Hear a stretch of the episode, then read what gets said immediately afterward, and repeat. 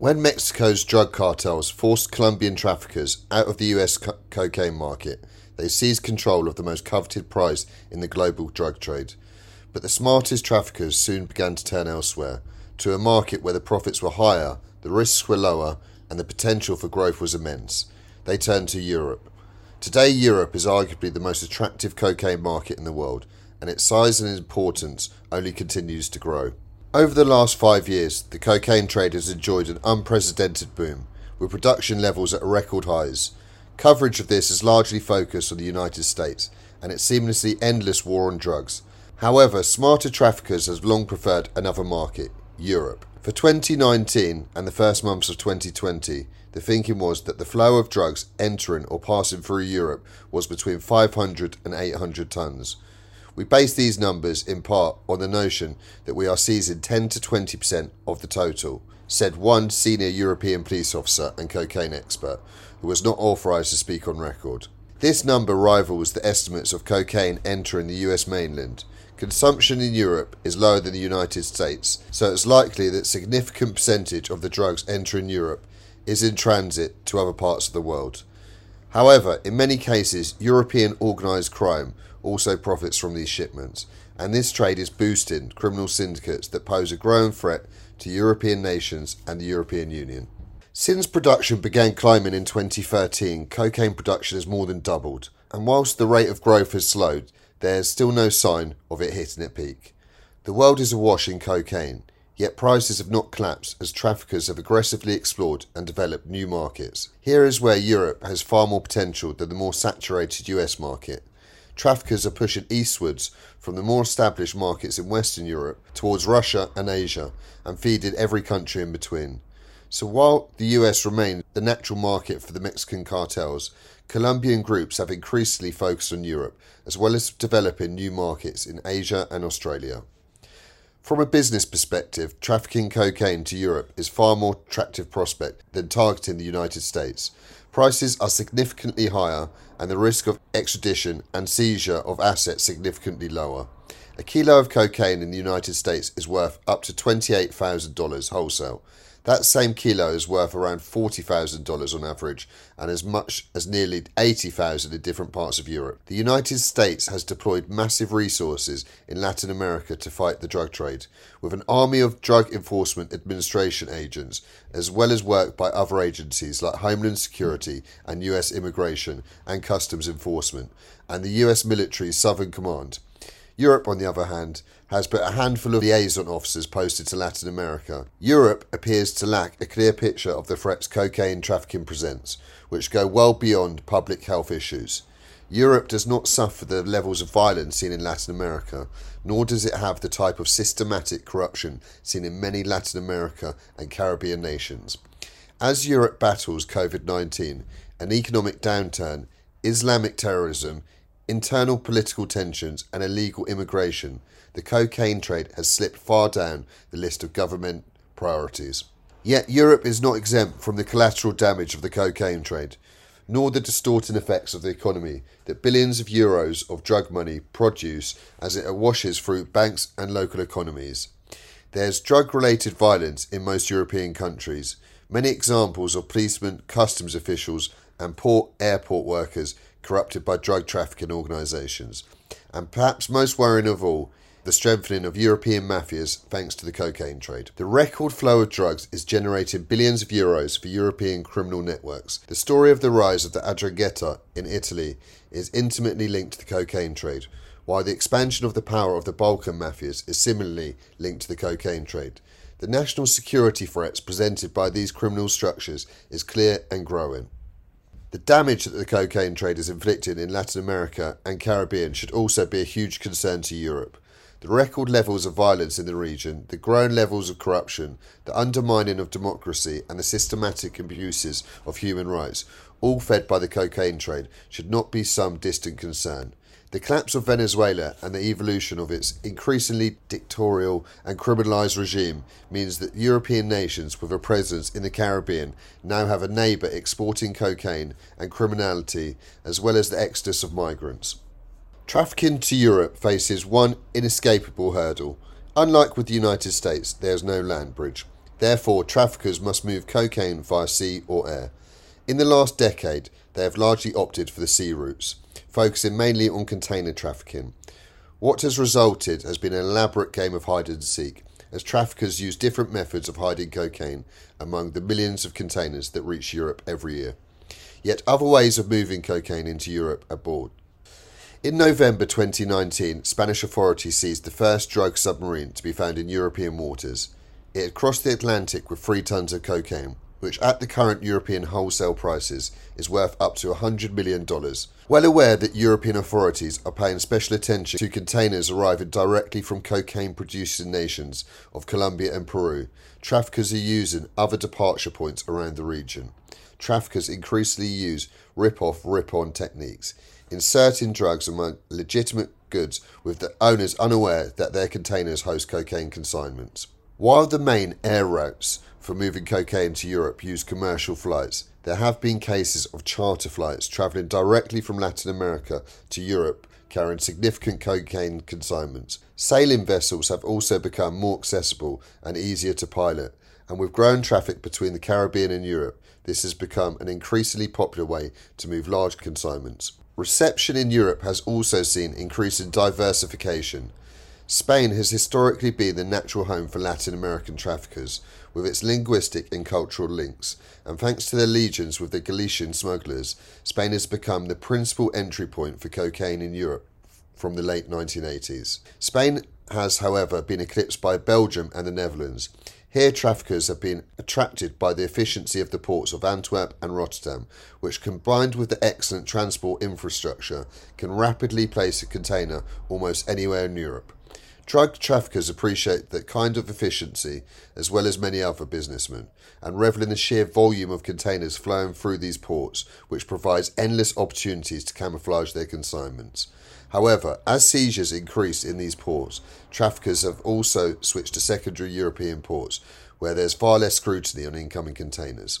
Traffickers have also shipped substantial quantities of cocaine indirectly to Europe via West Africa and North Africa using containers, maritime shipping, and drug mules on commercial air flights. Seizures on this route have fluctuated over the past 20 years, but there are signs that it may be on an upswing again. As Latin American criminals moved downstream to Europe to sell their wares, some European mafias began to move upstream to get closer to the sources of production and secure better prices for cocaine. Unsurprisingly, it was the Italian mafia that pioneered the move upstream, securing cheap cocaine in Colombia and establishing a permanent presence in Latin America in the 1990s. Buying at the source in Colombia and arranging transport back to Europe meant the Italians could pocket most of the massive profits themselves. Other European mafias soon began to mimic this model, and it has become ever more common today. However, it is misleading in today's criminal landscape to think purely of national mafias. The cocaine trade is now populated by a variety of different types of criminal syndicates, which are made up of many different and mixed nationalities. There are no longer criminal structures like the Medellin cartel that controlled cocaine production in Colombia and sold their drugs on the streets of Miami and New York. Today, criminal networks rely on subcontracting much of the work to different transport specialists, assassins for hire, corruption nodes, money launderers, and legal actors like lawyers, accountants, and bankers. However, despite the boom years it has been enjoying, the cocaine trade, all businesses have been impacted by the COVID 19 crisis. For Kevin Mills, recently retired from the National Crime Agency after a 31 year career and now works as a security and investigations consultant in Bogota, the cocaine trade to Europe has been hit on six fronts by the coronavirus pandemic. Number one, reduction in container traffic from Latin America to Europe. In the first months of the pandemic, there was a significant drop in the volume of containers moving into Europe. A rise in seizures in Europe in 2020 might be the result of traffickers trying to move the same amount of cocaine in a shrinking flow of containers, thus running a greater risk of discovery. Number two, the prohibition on personal travel in and out of Latin America over the last five months. There's no ability for criminals and planners to fly out of Colombia as there is no incoming traffic which makes planning and closing deals more complicated. And there is no outgoing travel that permits a small but frequent supply of mules or cocaine that is hidden in air cargo or suitcases. Number three, The huge drop in sailing craft crossing the Atlantic and moving through the Caribbean. The yachting threat has been really resurgent in the last two or three years from the Eastern Caribbean. That is completely dead in the water at the moment because vessels cannot move between countries, said Mills. Number four, the overall reduction in the maritime traffic means that any vessels loitering off the coast of South America attract a great deal of attention, and nations are now paying extra attention to any foreign vessels seeking to dock. The movements of heavy cargo tugs, fishing vessels, again, because of the issue of crossing maritime borders, has taken a huge hit. Number five, the huge drop in air traffic, including commercial flights, charter flights, and private planes. Few nations are given the same sort of permissions for private planes to land, meaning that charter flights cannot operate as before, and the overall reduction in flying means that illegal flights have less traffic in which to hide. Number six, drop in sales outlets in Europe with fewer parties, most social venues being closed, and people with money to spend, thanks to the crisis and its economic impact.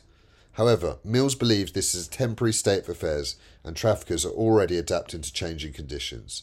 In the long term, the flow of cocaine will re establish itself at pre coronavirus levels and even likely increase. Please stay tuned for part two. In September 1989, Los Angeles police broke upon the cheap padlock that was the only security on a warehouse in the northern suburb of Sylmar. Inside, they discovered more than 21 tons of cocaine and $10 million in cash, packed into over a thousand cardboard boxes. The Sylmar Haul was, and still is, the biggest cocaine seizure ever recorded. It also marked a milestone in the history of the cocaine trade, then dominated by the Medellin and Cali drug cartels. The tremors in the criminal underworld caused by the seizure would be felt not just in Latin America and the United States, but across the Atlantic in Europe. At the time of the seizure, crackdowns on the Colombian cartels favoured air and sea routes through the Caribbean had seen them grow increasingly dependent on the Mexicans' ability to move drugs across the US border, and the Mexicans knew it.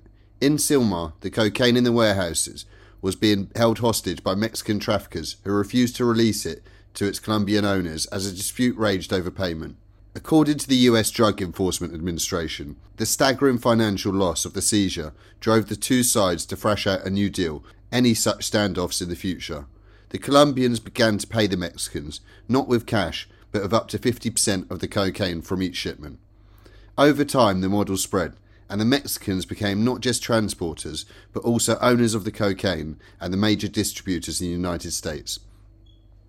As the DEA concluded in its official history of the drug trade, this shift to using cocaine as compensation for transportation services radically changed the role and sphere of influence on the Mexico based trafficking organizations in the US cocaine trade. Within a decade, the balance of power in cocaine trafficking to the United States had decisively shifted to the Mexicans, who established stranglehold on the US border crossing points, reducing the Colombians to the role of suppliers. The Colombians were left with two options. The first was to fight the Mexicans and seek to break their monopoly in order to regain direct access to the world's biggest cocaine market. This would involve not only challenging the ever powerful and violent Mexican cartels on their home turf, but also making the Colombians priority targets for the US increasingly belligerent anti narcotics efforts. Or they could cede the US market to the Mexicans while turning their attentions to new markets with higher prices and lower risks, markets like Europe. The United Nations Office on Drugs and Crime estimates that in 1998, as the Mexicans were starting to tighten their chokehold on the US market, 267 tons of cocaine were trafficked into the United States, compared to 63 tons to Europe. Ten years later, the US market had declined 38% to 165 tons, the European market, meanwhile, had grown 98%, rising to 124 tonnes. Perhaps even more tellingly, the UNODC estimated that by 2009, traffic into Europe was the source of half the profits made by cocaine traffickers in South America, Central America, and the Caribbean, while the US market accounted for a third. Another decade on, and that gap had almost certainly widened. Cocaine trafficking into Europe is now hitting historic highs. In 2017, authorities in the European Union, Norway, and Turkey seized a record 142 tons of cocaine. twice as much as the year before, and over 20 tonnes higher than the previous record, according to the EU's annual drug report. The same report estimates that 100 to 137 tonnes of cocaine was then consumed in the region that year. However, even at the upper end of this estimate, this would mean European authorities seized over half of all the product cocaine traffickers shipped into Europe, which would represent a startling and highly unlikely success rate. International law enforcement and underworld sources in both Europe and the Americas say they expect around 15 to 20% of the shipments to be seized at any one link in the supply chain. This would equate to 568 to 804 tonnes successfully trafficked into or through Europe in 2017. Yet even this huge figure may not reflect today's situation. Since then, major entry points such as Belgium, the Netherlands, Italy, the United Kingdom, and Germany have all posted huge increases in seizures. If these are representative of a broader regional trend, the current figure may be hundreds of tonnes higher. In part, the rise in seizures may be explained by European security forces getting better at seizing cocaine, but this alone does not stand up as an explanation. According to the 2019 EU drug report, wholesale prices have been in a long term decline, while purity levels have been increasing and retail prices remain stable or slightly fell, all indications that the market is not short of product. Data on seizures and consumption suggests the US market nevertheless remains slightly larger. Quantity, though, is just part of the story. Europe remains a more lucrative market than the United States. Calculations by the UNODC indicate that the average wholesale price in Europe in 2017, weighted by population, was $41,000 compared to $28,000 in the United States. Europol estimates that the EU retail market was worth between 7.6 and 10.5 billion euros in 2017. Drug traffickers, though, not only look at the rewards, they also weigh the risks. And while trafficking to the United States today is fraught with risk, in Europe, the odds are stacked heavily in the criminal's favour. The United States has waged a relentless war on drugs in Latin America since the 1980s, and while this has done little to reduce drug consumption or lessen the societal impact of the organised crime, the Americans have become highly adept at two things seizing drugs and locking up drug traffickers. European authorities, in contrast, have a light footprint upstream and have shown limited interest in prioritising the arrest, prosecution, and incarceration of Latin American traffickers. The differences between the two approaches can be illustrated in the figures. According to the US Office of National Drug Control Policy, the United States spends $17.4 billion on the supply side reduction, which includes drug interdiction, law enforcement investigations, and prosecutions. While no such precise figures have been published by the EU, the data available suggests the EU spends between 3 and 4 billion on the supply side reduction. Extradition numbers also show the contrast. While publicly available data is patchy, it allows for some comparisons. A European Commission study of extradition between Europe and Latin America and the Caribbean between 2008 and 2011 showed European nations extradited an average of 61 people from the region a year. In contrast, between 2002 and 2010, the United States extradited an average of 137 people a year from Colombia alone, according to an investigation by El Tiempo. Europe has one final advantage over the United States for traffickers. It is far more open market. The Mexican cartels maintain their grip over the US borders, controlling them with extreme violence. In doing so, they maintain their monopoly over much of the wholesale cocaine market in the United States, reducing traffickers from other countries to the roles of suppliers and transporters. But there are no such barriers in Europe, where anyone with the capital, contacts, and know how can enter the cocaine market. There are also countless routes into the continent. As such, Latin American traffickers can significantly increase their profits by selling on the European wholesale market while reducing the risk, and European mafias can come upstream to increase their share of the profits. Today, cocaine production is booming, Colombia has seen a year on year increase in cocaine production since 2012. The latest monitoring results from Peru and Bolivia, which to chemical analysis of seized drugs account for around a quarter of the cocaine entering Europe, show a 36 and 10% rise in coca cultivation respectively. The world is awash with cocaine. In Colombia, members of the Mexican cartels are an ever more common sight. They dispatch their emissaries to strike deals and to monitor and oversee production and trafficking. They have even financed Colombian armed groups to ensure a constant flow of cocaine, according to multiple investigations. However, this is not a sign of strength or an indication that the Mexicans are taking over the Colombian drug trade. It is a sign of their frustration with the increasingly fragmented and decentralized Colombian underworld and the difficulty they have getting the cocaine they need to feed the US market. From the mighty trafficking federation of the Norte del Valle cartel to the guerrillas of the Revolutionary Armed Forces of Colombia, all of the most reliable Colombian suppliers have splintered into a multitude of much smaller networks. This makes it difficult for the Mexicans to guarantee the consistent supply of large quantities of cocaine they need to feed their supply lines.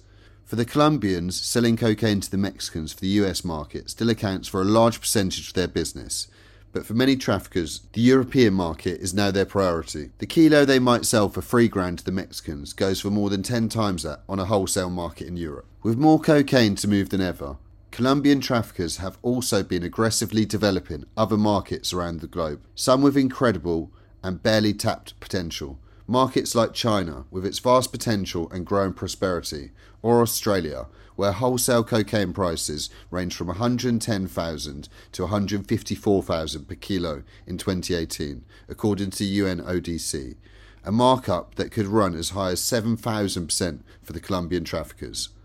The signs of the entry into these markets of big time traffickers are clear Previously, Asia and Oceania were largely fed by small volume trafficking using mules or courier mail. However, in recent years, these countries have begun to see shipping containers arriving at the ports with hundreds and even thousands of kilos.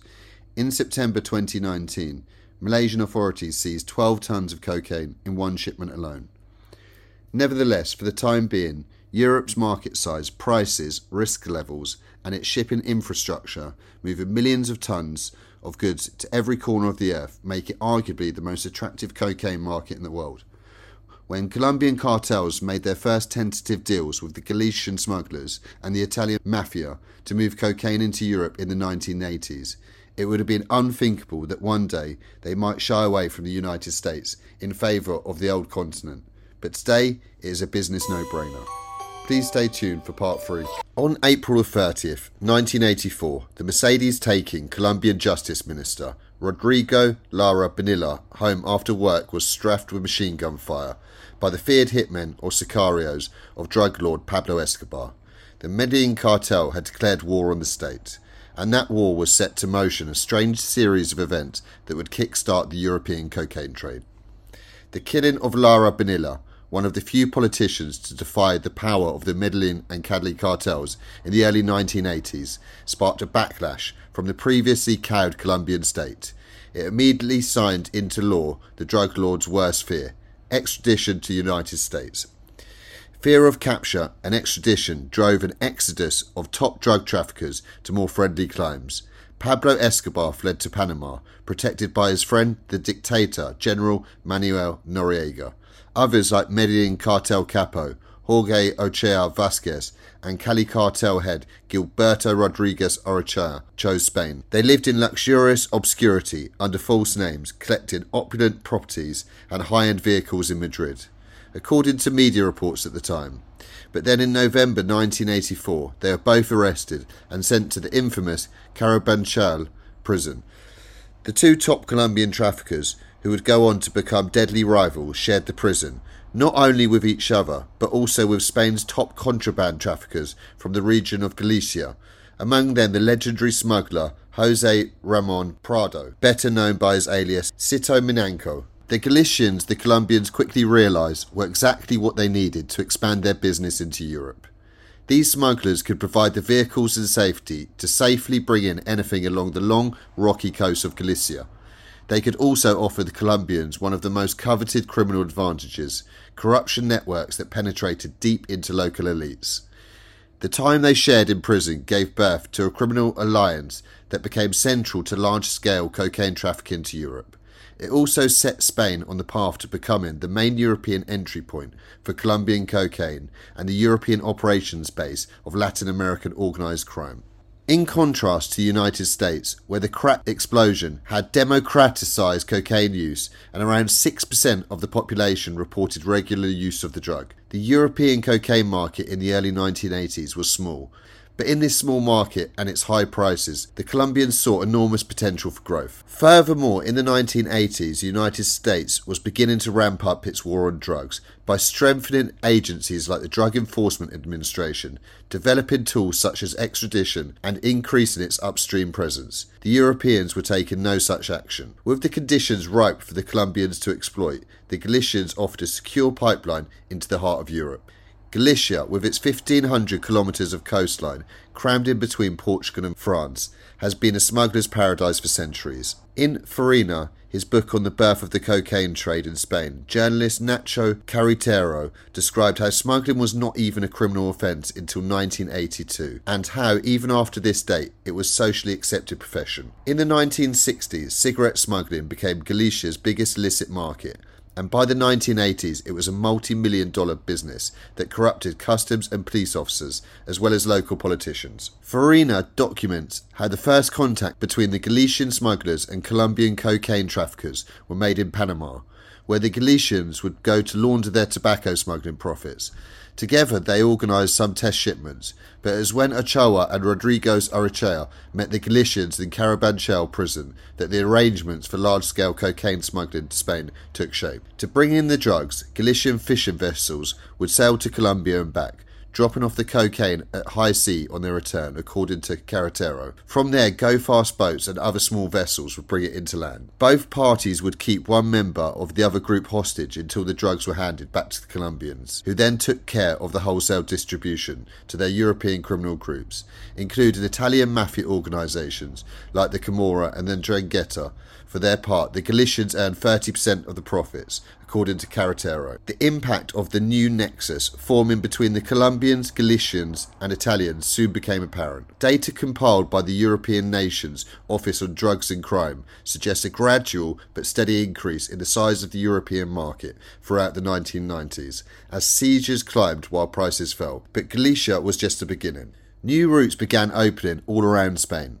By the mid 2000s, the country was recorded the third highest cocaine seizures in the world, according to the UNODC, and the seizures were increasingly made outside of Galicia, including Andalusia, Valencia, and Barcelona, as traffickers began to use other modus operandi, especially shipping containers. The Colombians' growing European wholesale business, meanwhile, required them to set up operations on the continent. Spain, with its shared language and commercial and cultural ties, was their natural home. And as for the European market grew in importance to the Colombians, so did the Colombians' presence in Spain. By the 2000s, authorities became aware that this included not only trafficking networks, but also oficinas de cobro, or collection offices, the name given to the Colombian criminal structures dedicated to providing services to drug traffickers, above all debt collection and assassinations. One of the most notorious Colombian oficinas to operate in Spain was known as Senores de Acido, Lords of Acid,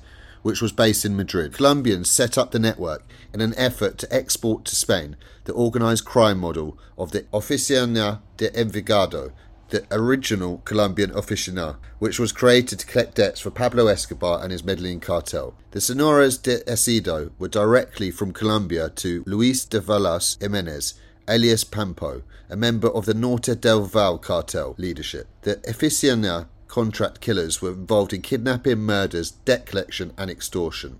The group earned its name after dissolving in acid the headless corpse of a relative of a drug trafficker with an outstanding debt. But it was not just the foot soldiers of cocaine traffickers that set up shop in Spain. In 2006, one of Colombia's most wanted traffickers, Leonidas Vargas, was arrested in Madrid. In 2009, Vargas was freed on conditional bail due to health reasons, but he was then assassinated in his hospital bed as the Colombian cartel battles played out on Spanish soil. Since then, high profile traffickers from some of Colombia's notorious cocaine trafficking networks, such as Urabeños and Oficina de Envigado, have also been captured in Spain, in one case reportedly while living in the same gated community as Real Madrid soccer stars Cristiano Ronaldo and Fernando Torres. In 2019, the Spanish police stumbled upon their own white whale, which they had pursued without success for over a decade. A drug filled semi submersible that had crossed the Atlantic. The vessel had carried three tons of cocaine over 9,000 kilometres along the Amazon River and across the ocean, but the crew were forced to abandon it off the coast of Galicia after suffering mechanical problems. Spanish police sources told Insight Crime that Latin American traffickers have used semi submersibles to move cocaine into Spain since the mid 2000s. Colombian drug lord Diego Rastrojo of the Rastrojos was a pioneer often operating out of Venezuela, where he was finally captured in 2012. The discovery of semi submersibles, though, offered a glimpse into a new generation of low profile Galician traffickers that now dominate the business. The Spanish groups working with the semi submersibles are investing in their own operation. The old guard of Galicians is still active in the cocaine trade. A network of over 30 Galicians, allegedly led by Sito Miñanco, was dismantled in 2018 in the largest police operation against drug trafficking in Galicia since 1990. The crime group was linked to a four ton shipment aboard a tugboat seized in international waters and a 616 kilogram seizure made in a container found in Hoorn, the Netherlands, both in 2017. However, the main players in today's Spanish cocaine trade do not seek the legendary status of their predecessors, instead, preferring the anonymity of a low profile life among local elites. These traffickers are part of high society and live a normal life, some of them send their kids to the same schools as the judges here. Their lives are not super luxurious, but they have a lot of money without drawing attention to themselves, without the fancy cars. Colombian traffickers, too, remain deeply embedded in the Spanish cocaine trade, hiding among a diaspora that has grown from around 10,000 in 1998 to 270,000 today. The ongoing importance of Spain to their operations is reflected in the figures. 85% of Colombians convicted of drug trafficking in Europe are incarcerated in Spain. Madrid is regarded as a principal operating base. The capital's luxury hotels are used to meet associates, while reception points along the coast easy to reach from the city. All major Colombian drug traffickers working in Europe use Spain. Many have established cells in the country, although higher ups in the organisations only have come to oversee the final stages of trafficking deals. There are permanent low level representatives in the country, but if we arrest a top guy from one of these groups, it is always during the last phase of a drug trafficking operation. The Colombians commonly dispatch shipments with multiple owners. Part of the load belongs to them, and they will sell that on the wholesale market. The rest belongs to other traffickers from both Europe and Latin America who pay the Colombians to source and move their cocaine. Colombian Oficinas de Cobro also continue to operate, policing and protecting traffickers' interests. While some are allied with specific groups, they often work as hired guns for the highest bidders. While numerous Colombian criminal organizations use Spain, one group more than any other have caught the attention of Spanish police. We have all types of Colombian groups in Madrid, but lately we see a lot of members from Urabeños, said Chief Commissioner Martinez. The Urabeños sell cocaine wholesale, offer logistical services to independent traffickers, and use Spain for their money laundering operations. Today's cocaine routes are no longer concentrated in Galicia, but pass through Spain's coast islands, ports, and airports all around the country. Most seizures are made on vessels or in container ports like Algeciras, Barcelona, and Valencia, where an estimated 40 to 50% of all cocaine in Spain arrives. And the loads are getting bigger, as shown by the nearly 9 ton haul seized in Algeciras in 2018, a Spanish record. Furthermore, other routes have opened up, such as using the hashish trafficking lines that run from Morocco to the beaches along the Costa del Sol. The complete infrastructure, go fast, and other boats for hashish is used to transport the cocaine that enters via Africa. However, Spain has now been displaced as Europe's top cocaine entry point by Belgium and its port at Antwerp, a reflection of the critical role of container shipping in trafficking today. And although year after year it has ranked in the top three European nations for seizures, recently there has been a sharp drop off from a high of 50 tonnes in 2018 to just 21 tonnes in the first 10 months of 2019. Police believe this is a sign that while Spain's strategic importance continues, its importance as a trafficking route is declining. Colombian organisations use Spain as a meeting point with organisations from Serbia, Eastern Europe, and Africa, but is no longer the principal arrival point for drugs. Such international traffickers, along with other organised crime groups from the Balkans, the British Isles, the Netherlands, and elsewhere, also now run their own networks in Spain. And while they may continue to work with the Colombians and the Galicians downstream in Spain, even more of these groups are also working upstream in Latin America, following the trail cut by the Colombians other main partners from the cartel era, the Italian Mafia. Operation Tiburon Galloway began as a local investigation by prosecutors into the Italian region of Calabria in 2001, but quickly snowballed into a multinational, multi agency investigation. Over five years, prosecutors uncovered a vast cocaine trafficking and money laundering conspiracy spanning both Italy and Colombia, and even the retirement plans of one of Colombia's most notorious warlords. The investigation into the alliance between the Salvatore Mancuso, a commander of the Colombia's paramilitary army, the United Self-Defense Forces of Colombia, and the 'Ndrangheta mafia revealed just how far the Italians had come in the cocaine trade, all the way to the source.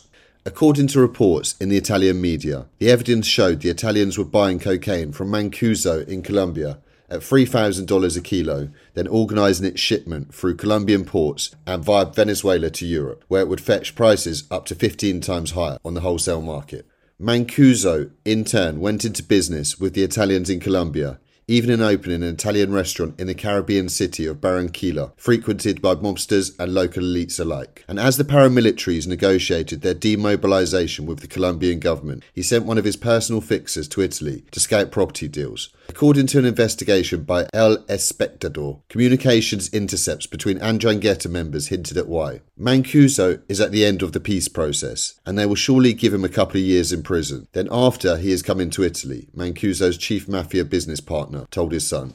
Mancuso did not get his retirement to Italy, at least not yet. He was instead extradited to United States, where he served in a 12-year prison sentence on drug trafficking charges. Since then, the European cocaine trade has changed and evolved, but the networks organised along the same lines as the Mancuso mafia ring are becoming more common as ever more European traffickers move upstream in search of cheap cocaine and coordinate its dispatch to Europe directly. Nonetheless, it was the Italians with their particular brand of organisation, entrepreneurship, and criminal efficiency who pioneered the move upstream, and it is still the Italians who have the most far reaching and sophisticated upstream operation. Italian involvement in the cocaine trade even predates the rise of the Colombian cartels, with records of mafia members arrested in Brazil for cocaine trafficking as far back as 1972. But at first, cocaine was a minor part of a broad criminal portfolio that included everything from international heroin trafficking to lo- local waste disposal rackets. When Colombia's Medellin and Cali cartels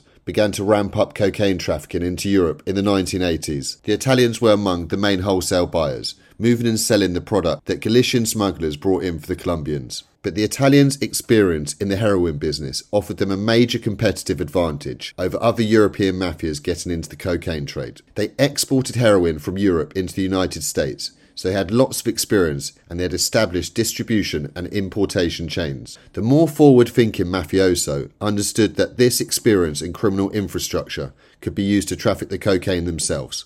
They came to Colombia so they could be closer to the supply and coordinate shipments to their standards. By the early 1990s, Italian cocaine brokers were stationed themselves in the country, where they worked quietly reshaping the European cocaine trade. The most infamous was the baby-faced trafficker Roberto Pannunzi, the man dubbed Copernicus of cocaine by Italian crime writer Roberto Saviano. Pannunzi's first realization was that the heroin he had trafficked for years was worth much more to Latin American traffickers than the cocaine they shipped to Europe. As Saviano describes in his book ZeroZeroZero, he began a drug exchange of one kilo of heroin for 25 kilos of cocaine. His second realization was that there was far, far more money to be made from cocaine upstream. By the early 1990s, Pannunzi had leveraged his cartel contacts in Colombia and his mafia contacts in Italy to set himself up as an upstream middleman, establishing himself as one of the original cocaine brokers. He worked for himself, brokering deals between the Medellin cartel and both the Cosa Nostra and 'Ndrangheta mafias, but beholden to none of them.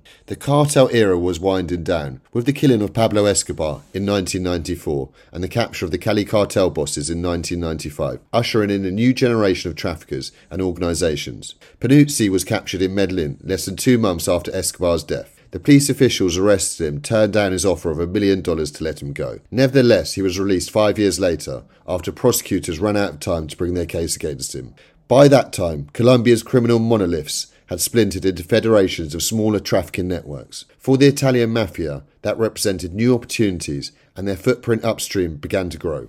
The mafia had proved the most adept at moving in the new cocaine trade, was not one of Italy's infamous and storied mafias like the Cosa Nostra, but the 'Ndrangheta, a relatively minor federation of family crime clans from the impoverished region of Calabria. The 'Ndrangheta plotted a chart upstream by turning a weakness into a strength. Poverty and a lack of opportunities drove a mass migration of Calabrians, and among their numbers were 'Ndrina, the mafia clans that made up the 'Ndrangheta network. Migrants from Calabria created communities around the world and they strengthened the connections with the Calabrian region. This was the first base of their network. These migrant crime clans not only dedicated themselves to crime, but also setting up legal businesses as front for their legal activities and to launder money. Among them were the export companies, which the Italians used to ship cocaine to Europe in cargo and containers. What would become the main method of shipping cocaine to Europe? This upstream presence allowed the 'Ndrangheta to cut out the independent brokers and control more of the supply chain directly.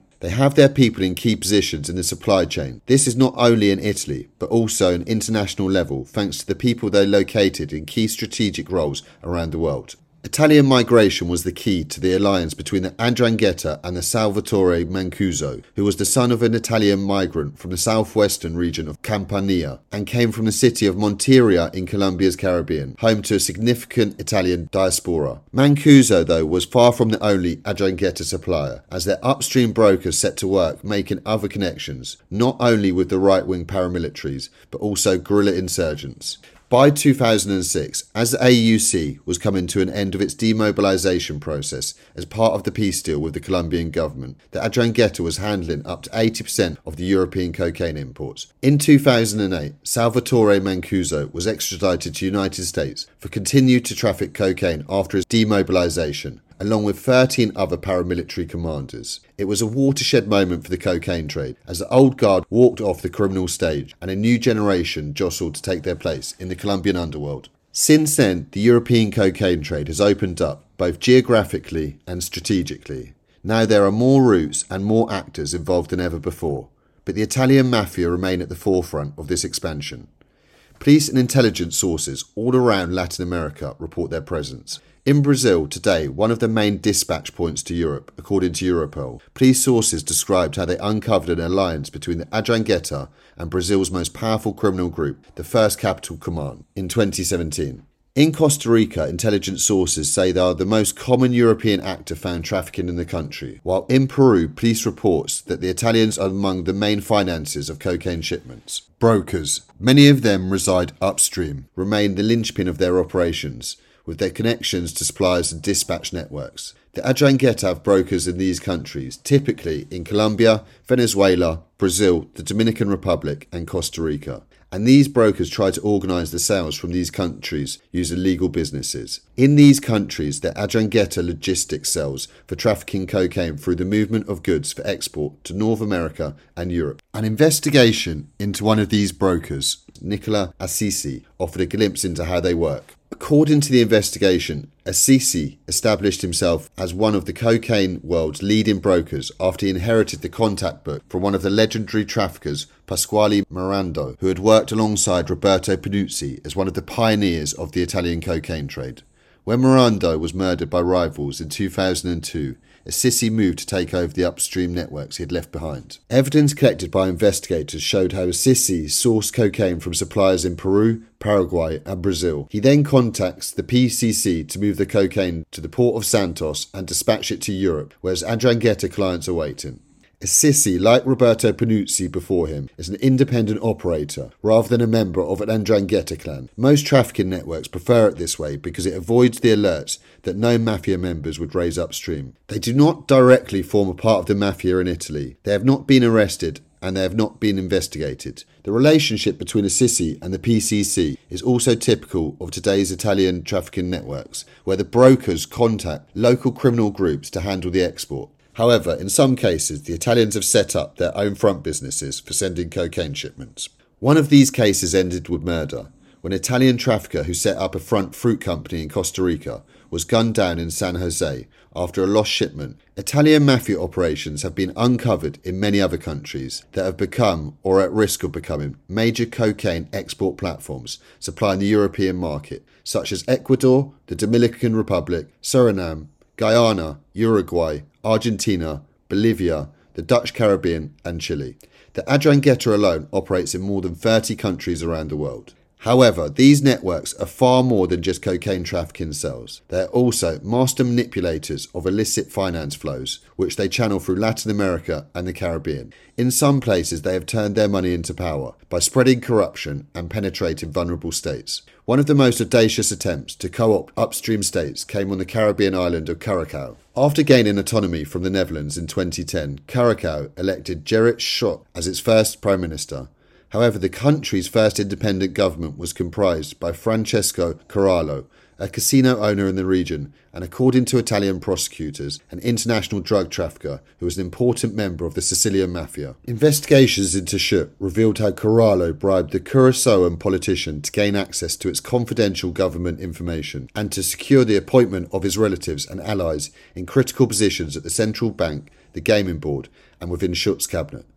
In 2016, Schotte was convicted of forgery, official bribery, and money laundering. Latin America and the Caribbean are also used as a refuge for Italian mafioso on the run from the law, needing to lie low or looking to take semi retirement by laundering money in the sunshine.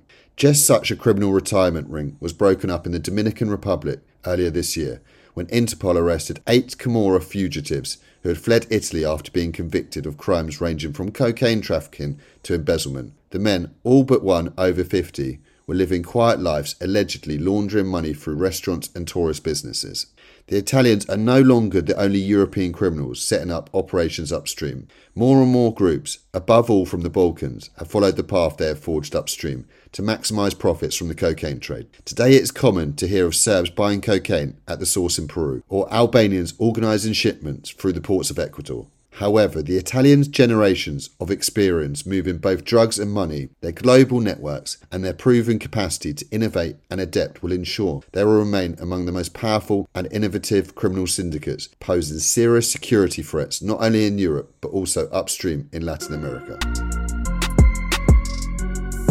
Cocaine is a criminal steroid. Those that gain access to its riches enjoy accelerated growth and power, quickly usually leaving a trail of violence and corruption in their wake. And today, there are more opportunities than ever for criminal groups to access cocaine in both Latin America and Europe. The cocaine trade has spawned some of the most powerful and notorious criminal structures on the planet. In Colombia, it turned a ragtag band of smugglers into the Medellin cartel, which declared war on the state itself. In Mexico, it turned rural drug farmers into the heads of multinational criminal conglomerates of astonishing reach and power. While the US market was initially the main driver of this criminal evolution over the last two decades, the growing European market has also played a key role. In Latin America, cocaine money from Europe has seen Venezuelan corruption networks emerge as major transnational traffickers, while in Brazil it has turned a prison gang into South America's fastest growing criminal syndicate. In Europe, meanwhile, while Galician smugglers and Italian mafias were the first to benefit, they were soon joined by others above all criminal organisations from the Balkans. Today, the European cocaine trade is more democratised and international on both sides of the Atlantic, with networks cooperating across national and ethnic boundaries. And a historic production boom is offering more opportunities than ever for these actors to get their hands on the cocaine steroids, raising the threat posed by organised crime in Europe. In 1976, Pablo Escobar was arrested for trafficking cocaine for the first time when police discovered 39 kilograms of cocaine hidden in the tyre of a car he had driven up from Ecuador. When he is arrested for the second time, after 15 years spent trafficking countless tons of cocaine into the United States and Europe, he negotiated his own incarceration in a purpose built luxury prison. Between these two arrests, he was elected to Colombia's Congress, then waged a successful war against the government and police ordering scores of assassinations and terrorist attacks, and he earned enough money to secure a place on the Forbes billionaire list for seven years running. When Escobar finally negotiated his surrender, it was only after extradition had been taken off the statute books and on the condition that he could run his own opulent prison. Escobar ultimately fell not because the state defeated him, but when a civil war broke out between two different elements of the Medellin cartel and many of his own people turned on him. These rebels waged a dirty war against his network, using Escobar's own tactics against him while cooperating with the security forces. The fall of Escobar sparked the transition from the all powerful cartels to federations of smaller trafficking groups, but the cocaine trade retained its transformative power. One of the federations was the paramilitaries of the United Self Defense Forces of Colombia, a network of allied private armies purportedly formed to combat the threat from Marxist guerrillas, but in most cases more focused on controlling the drug trade. The AUC used the cocaine steroid to turn themselves into the most fearsome drug trafficking military machine in history, employing brutal and often indiscriminate violence to secure control of coca field, cocaine laboratories, and major trafficking arteries. When they demobilised in 2006, more than 30,000 fighters handed over their weapons and their dominion of up to a quarter of a century. As control of the US cocaine trade shifted to Mexico in the 1990s, it was the turn of the Mexican organised crime to take advantage of the cocaine steroids. Today, the most infamous drug trafficking group is Mexico's Sinaloa cartel.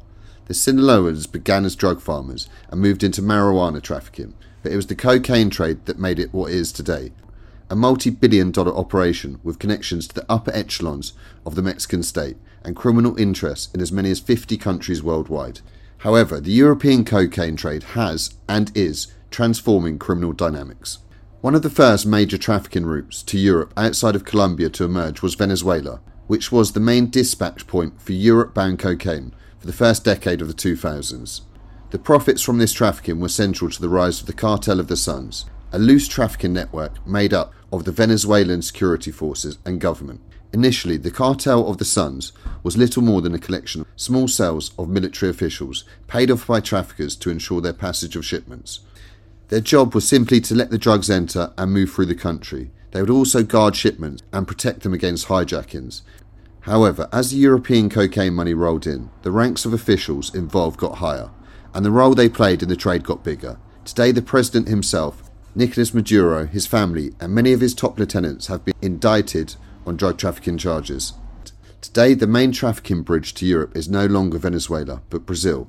Here too, cocaine money has transformed the underworld. Profits from trafficking to Europe have allowed Brazil's most feared criminal group, the First Capital Command, to complete its transition from a prison gang to a transnational actor with influence in Brazil, Bolivia, and Paraguay, as well as a seat at the top table of the drug trade. The PCC was already powerful, running not only prisons but controlling criminal enclaves and running criminal economies such as the drug sales across swaths of Brazil, especially in many of the urban slums known as favelas. Its recent explosive growth is due in no small part to establishing control of several cocaine corridors, like that from Bolivia through Paraguay and on to the port of Santos, opening up what has become one of the most important trafficking arteries into Europe. Police sources in Brazil, speaking on the condition of anonymity, described to Insight Crime how the PCC charge independent traffickers to use the corridor.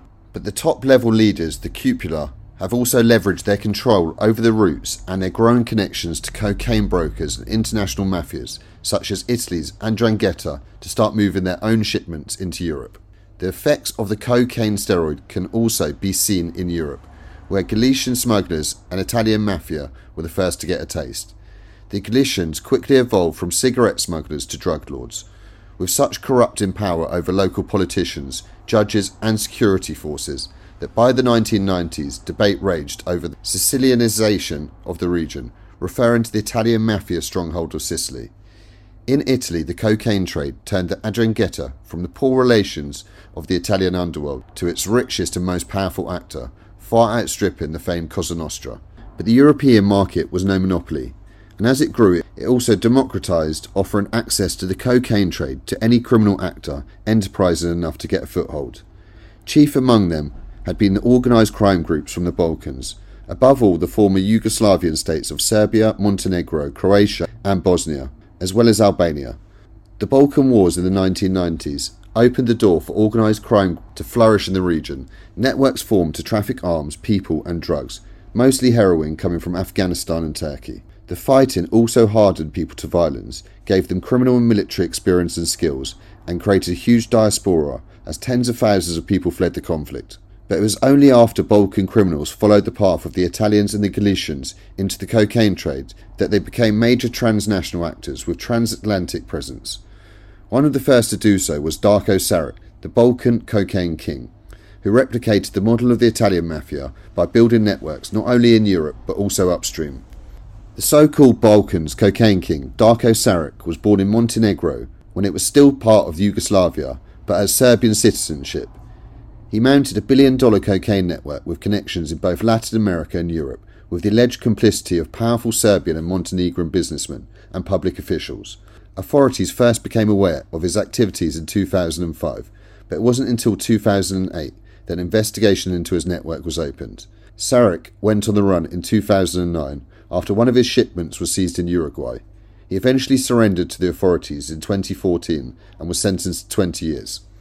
Evidence collected by investigators showed how he exported cocaine to Europe from Argentina, Brazil, and Uruguay, while compiling a criminal contact book that included Russian, Italian, and Colombian crime syndicates. He also cultivated political ties at home, allegedly with the Montenegrin Prime Minister, Milo Djukanovic, and the Serb Minister of Foreign Affairs, Ivica Dacic.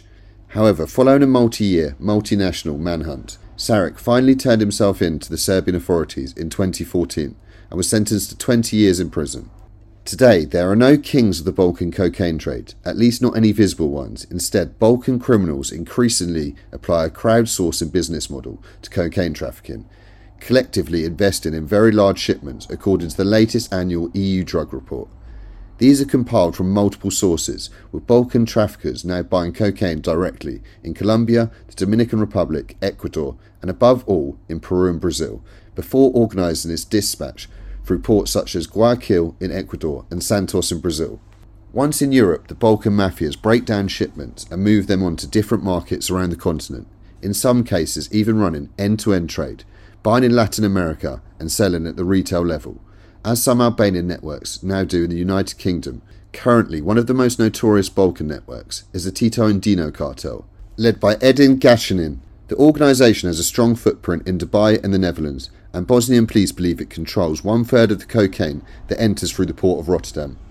The US Drug Enforcement Administration considers the network to be one of the 50 largest drug trafficking operations on the planet. The group is now one of the most important international actors in Peru. The Tito and Dino cartel is led by Edin Gacanin, who was born in Bosnia and Herzegovina and was raised in the Netherlands and started his criminal career by helping the Bosnian criminal Elvis Hodzic organize cocaine shipments from Peru to Europe. His organization, Tito and Dino, is comprised of family members and friends from his old neighborhood, Sarajevo. They are based in Dubai and predominantly traffic Peruvian cocaine through the Netherlands, but maintain connections to the Balkans through money laundering operations. Tito is the main buyer in Peru, said one Peruvian intelligence agent. He has made connections with dispatch networks at the ports of Callao and Piru to send drugs to Europe. The network has also played a key role in opening up routes from Chile, the agent added. They have migrated to Chile's port of Arica in order to send drug shipments bound for Europe, he said. Peruvian anti narcotic sources said the organization previously worked with one of South America's most established trafficking groups, the Andino cartel, led by Ecuadorian trafficker Pedro Bejarano, but they severed ties some five years ago. Recent reports indicate they have now cut out the middlemen by securing exclusive supply deals with four Peruvian crime clans dedicated to cocaine production. However, the Tito and Dino cartel is neither the strongest Balkan group in Peru nor in Europe. Bigger still are the Serbs Grupo America, led by Mili Miljanic. Grupo America was born 30 years ago on the streets of Belgrade, and today it's one of the most powerful Serb networks in South America. However, evidence of Grupo America's presence in the region is elusive, with only one high profile arrest linked to the group. Grupo America emerged in the 1990s.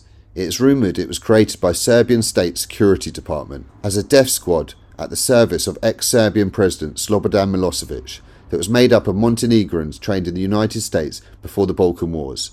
Initially, America was led by Vojislav Rakovic, who used to work for the Italian Mafia in the United States and it began trafficking cocaine and heroin between Colombia, the United States, and Europe. After Rakovic was assassinated in 1996, Mili Miljanic took over the leadership of the group. Today, Grupo America predominantly operates cocaine routes into Europe, where the group even allegedly masterminded the prison break of one of their suppliers in order to ensure the flow of drugs continues. This came in July 2016 when Peruvian police captured Balkan War veteran Voran Jaksic in the city of Tumbes as he tried to cross the border into Ecuador with over 40 false identities and 10 passports in his luggage. Jaksic is suspected of smuggling hundreds of tons of cocaine into the Netherlands and Belgium and was a wanted man in 25 countries. He was based in Argentina and bought cocaine in Peru and Ecuador, then turned it into the liquid form and exported it to Europe in shipments of wine bottles. European groups such as Tito and Dino, Grupo America, the 'Ndrangheta and the Galicians have grown enormously wealthy and powerful off cocaine. But unlike the Mexican cartels in the United States, none of them have the capacity to shut other European actors out the market. Irish, British, French, Dutch, Turkish, and Belgian actors also play a key role in the supply chain, both up and downstream, and growing presence of organised crime groups from Russia and other former states in Latin America. Furthermore, in today's ever more fluid underworld, none of these groups have the capacity to run cocaine routes from the production to retail single handedly. Instead, they constantly form and dissolve networks and alliances with different actors all across the globe. In this democratic, decentralized, and multinational underworld, criminal networks involved in the cocaine trafficking are multiplying on both continents, and many of them get their hands on the cocaine steroid by moving up the supply chain, thus increasing their profits. All they need is money and the right contacts, a broker that can source cocaine, and a logistics specialist to traffic it. Above all, those that have mastered the complex world of container shipping. It was around 5am when the MSC Guyane cargo freighter docked in the port of Philadelphia on June 17, 2019. Instead of continuing on its scheduled destination, the Netherlands, it was boarded by federal agent who spent days using X-rays, sniffer dogs, and fibre optic scopes to inspect the thousands of containers on board. In seven of those, they found nearly 20 tons of cocaine. It was one of the biggest seizures in US history. But the story of the MSC Guyane says far more about where the ship was headed, Europe, than it does about the United States. It shows how trafficking with containers has reached such levels that traffickers feel confident dispatching multi ton cocaine shipments worth hundreds of millions of dollars to Europe. But more than that, it shows the constant criminal evolution in what is today the principal form of trafficking to Europe. The official version of the MSC Guyane seizure is that the traffickers used a method authorities called a drop off, Court filings show that two of the six crew members arrested confessed to accepting 50,000 euros to haul aboard cocaine bricks from 14 smaller boats that approached the cargo ship throughout the night from the Peruvian coast. Peruvian anti narcotics agents said it is true they are seeing ever more drop offs as trafficking through the country's main port, Callao, has become riskier. However, they do not believe this is what happened with the MSC Guyane. According to these sources who spoke on condition of anonymity, it would have been very difficult for smaller vessels to pull up alongside the Guyane to pass the drugs aboard, since its GPS tracking system showed it sailed through Peruvian waters at high speed and without stopping. Instead, they believed the operation was an example of another trafficking tactic the adoption of rutas frias, or cold routes, ports with little known connection to the drug trade that have minimal security and raise few alarms, at least some of the cocaine the agents believe was loaded in Chile, a country rarely mentioned in connection with transatlantic cocaine trade. Whatever the case, it makes little difference to the implications of the seizure. Either way, the MSC Guyane haul was a product of the ongoing game of hide and seek between traffickers and law enforcement, in which the traffickers are constantly looking for new methods and routes to stay one step ahead of authorities. In the original cocaine boom of the 1980s, the Colombian cartels favoured using light aircraft to reach the United States. Hopscotching across the Caribbean, crossing the Atlantic to reach Europe is an entirely different proposition. According to the United States Office on Drugs and Crime, traffickers sent small quantities of cocaine to Europe via commercial air carriers or mules. Larger cocaine shipments, meanwhile, were often dispatched on motherships, commonly fishing vessels, that were met on the high sea by go fast boats, which would bring the drugs to shore, a technique perfected by Galician smugglers. Over the last decade, container shipping has become by far the most common form of trafficking into Europe. Every year, 750 million containers are shipped around the globe but less than 2% of these are inspected. This has provided traffickers with the perfect opportunity to reach global markets. The challenge is camouflaging large consignments of cocaine to minimise the risk of seizure while maximising profits. Container shipping was used to move cocaine at least as far back as the 1990s, when the approach was pioneered by the Italian mafia. But seizure figures illustrate a dramatic swing to containers in the mid to late 2000s, which appeared to catch authorities unawares. European cocaine seizures increased rapidly between 1998 and 2006, from 32 tonnes to 121 tonnes. This was followed by a sudden decline from 2006 to 2009, from 121 tonnes to 53 tonnes.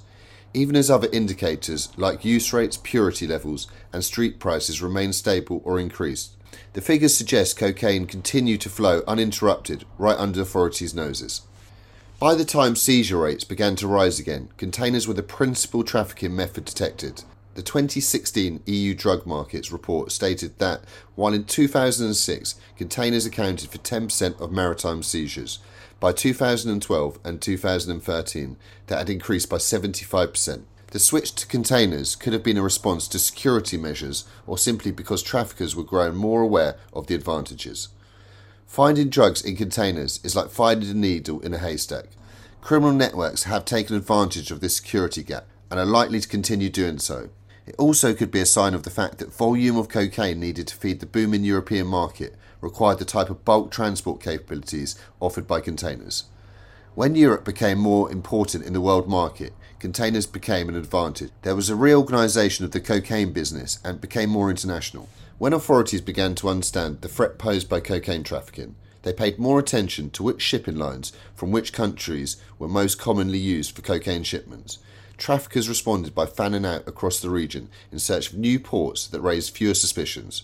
Traditional hotspots such as the Colombian ports of Turbo, Santa Marta, Buenaventura, and Cartagena, as well as Callao in Peru, offer proximity to production zones active shipping lines to Europe, and highly sophisticated, long standing criminal networks and infrastructure.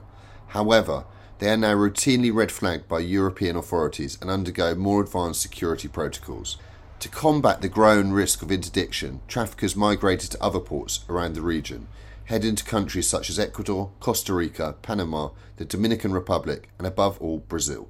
Brazil's direct connections with production zones in Colombia, Peru, and Bolivia on one side, and numerous Atlantic coast container ports on the other, made it an enticing prospect for traffickers seeking new routes to Europe.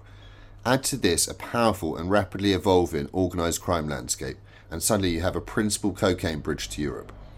First, the port of Santos became a hotspot, then others such as Paranaguá and Itajaí followed. Seizures, according to Brazilian customs data, soared from 4.5 tonnes in 2010 to 66 tonnes in 2019. The migration continues today, with evidence suggesting traffickers are turning ports with a relatively clean business history that are ill prepared to stem the flow of cocaine, such as in Argentina, Uruguay, and Chile.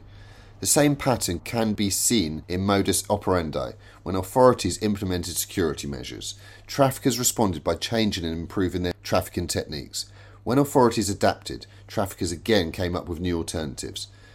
Early proponents of container trafficking favoured a strategy authorities called within the load, where cocaine is camouflaged in everyday exports. The within the load technique requires traffickers to run front companies, which they either set up themselves or buy so they can be the owners of the business with a long history of clean exports. They then hide the cocaine in their ostensibly legal exports. Mostly, this involved simply stuffing bricks of cocaine into boxes of cargo. But in other cases, traffickers have even everything from hollowed out pineapples to barrels of hazardous chemicals, and even chemically transformed the cocaine to disguise it as products like pet food or fertilizer. In addition, within the load allows traffickers to have direct control over the shipment.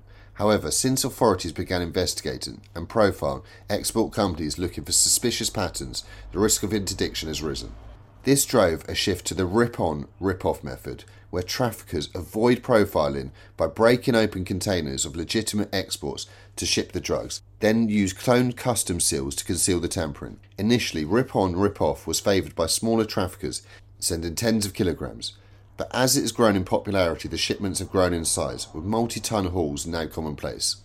In most cases, the containers are contaminated as they are waited to be loaded, meaning traffickers require access to the port areas. While there has been at least one case of so called ninjas slipping into ports hidden in secret compartments in trucks, it is far easier to recruit port workers. In Peru, for example, the Barrio King gang's violent control of stevedore crews allowed it to enforce a near monopoly on trafficking routes through Callao.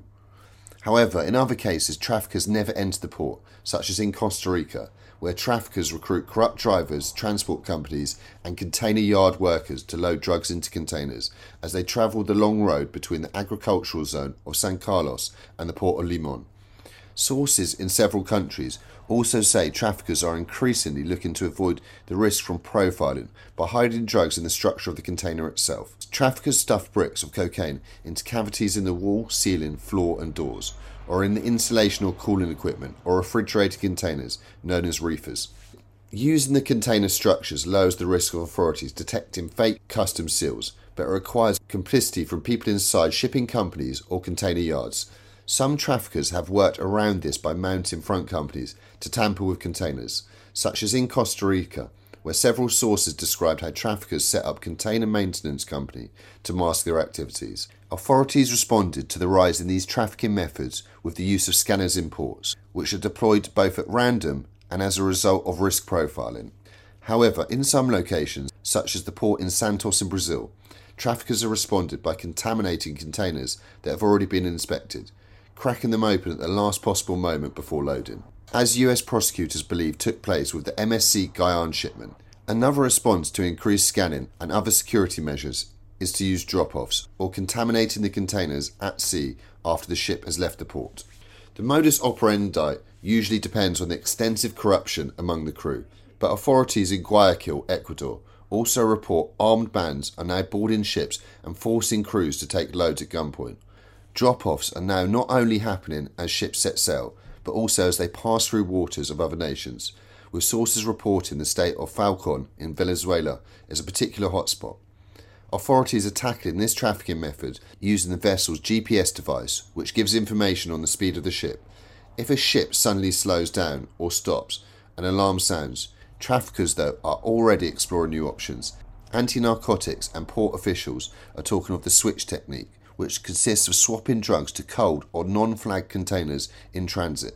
The risk is especially high in Panama, port officials explained, as drugs can be switched as they move by rail between the Pacific and Atlantic coasts. While drug traffickers may have enjoyed a head start in container smuggling, it is now an anti narcotics priority for authorities on both sides of the Atlantic. Some in both the public and private sectors are betting on technology for solutions. Smart containers which collect and transmit data on the container's geolocation, temperature fluctuations, and any other signs of tampering, or electronic customs seals which send real time information on the container movements. However, these techniques are no silver bullet. A port official in Panama who spoke on the condition of anonymity said they are prohibitively expensive and complicated to install. They can also lose signal at sea, creating a window of opportunity for traffickers to contaminate containers.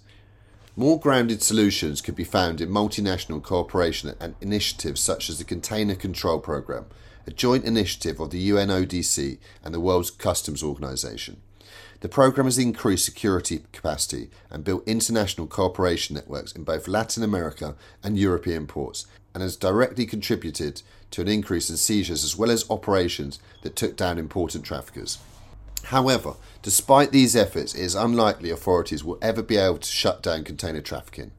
It is impossible to inspect even a fraction of hundreds of millions of containers that are shipped worldwide, and even if they manage to restrict it enough to make traffickers consider turning elsewhere, traffickers have no shortage of other options.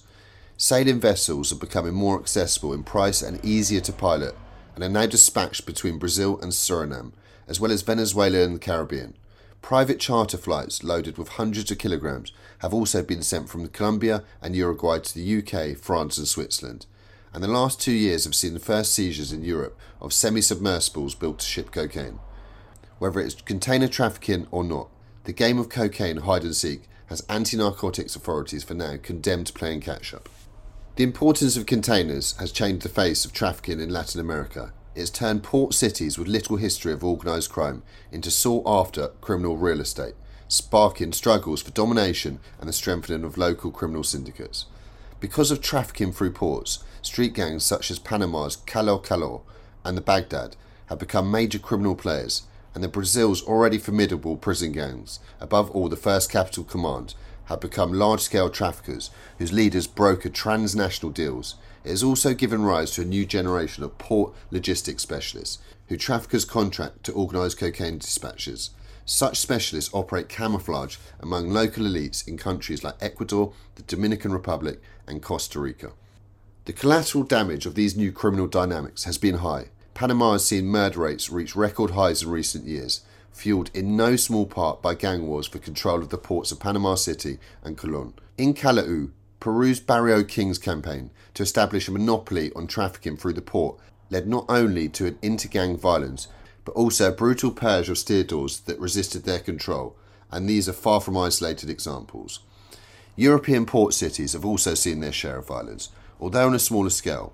Over the past two years, the two main European ports used for cocaine trafficking, Rotterdam in the Netherlands and Antwerp in Belgium, have seen gangland killings, bombings, and grenade attacks connected to cocaine trade. However, violence and intimidation are clumsy tools in Europe. They attract too much attention and are bad for business. Even in Latin America, which has suffered more drug violence than any other part of the world, traffickers are beginning to realise this.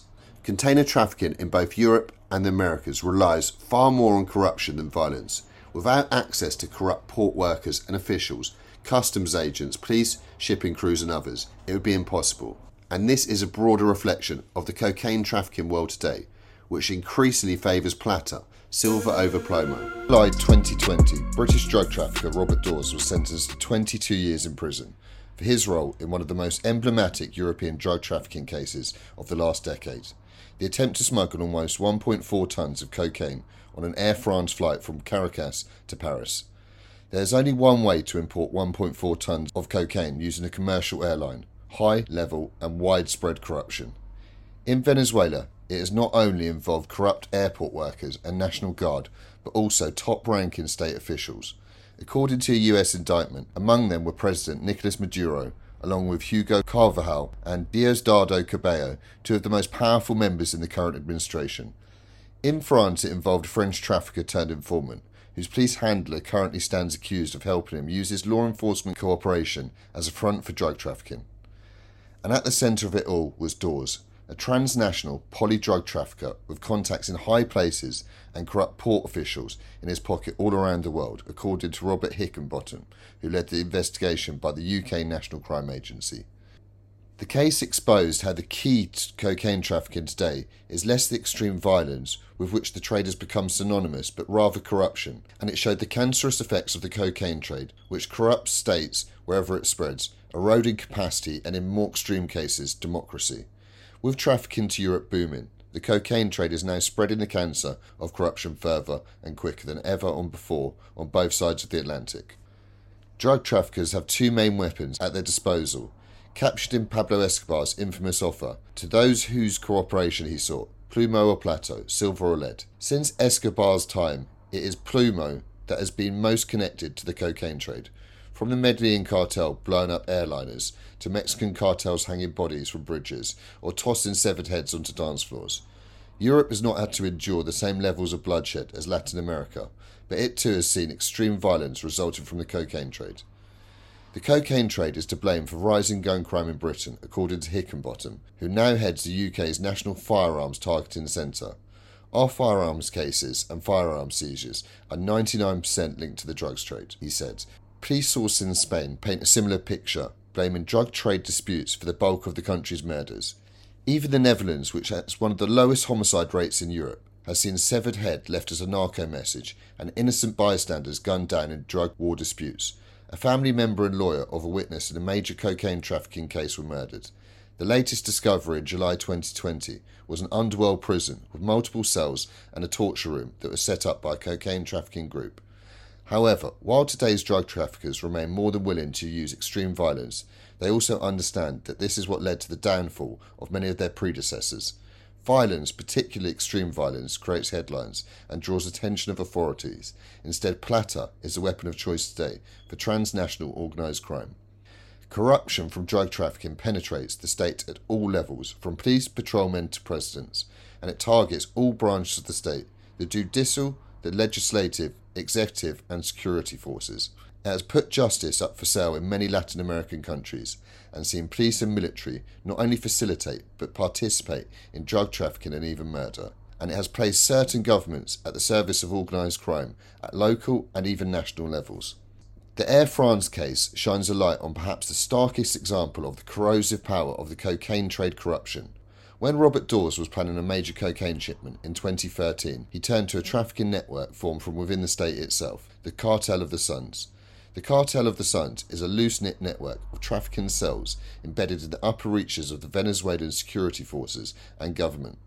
The involvement of Venezuelan security forces in the cocaine trade dates as far back as the early 1990s. But it was the convergence of Hugo Chavez coming to power with a boom in trafficking through Venezuela to Europe that would shape the fate of the country. This was a process that did not happen overnight, but gradually it developed more the arrival of Chavez as he allowed the military to get involved in drug trafficking in exchange for its loyalty.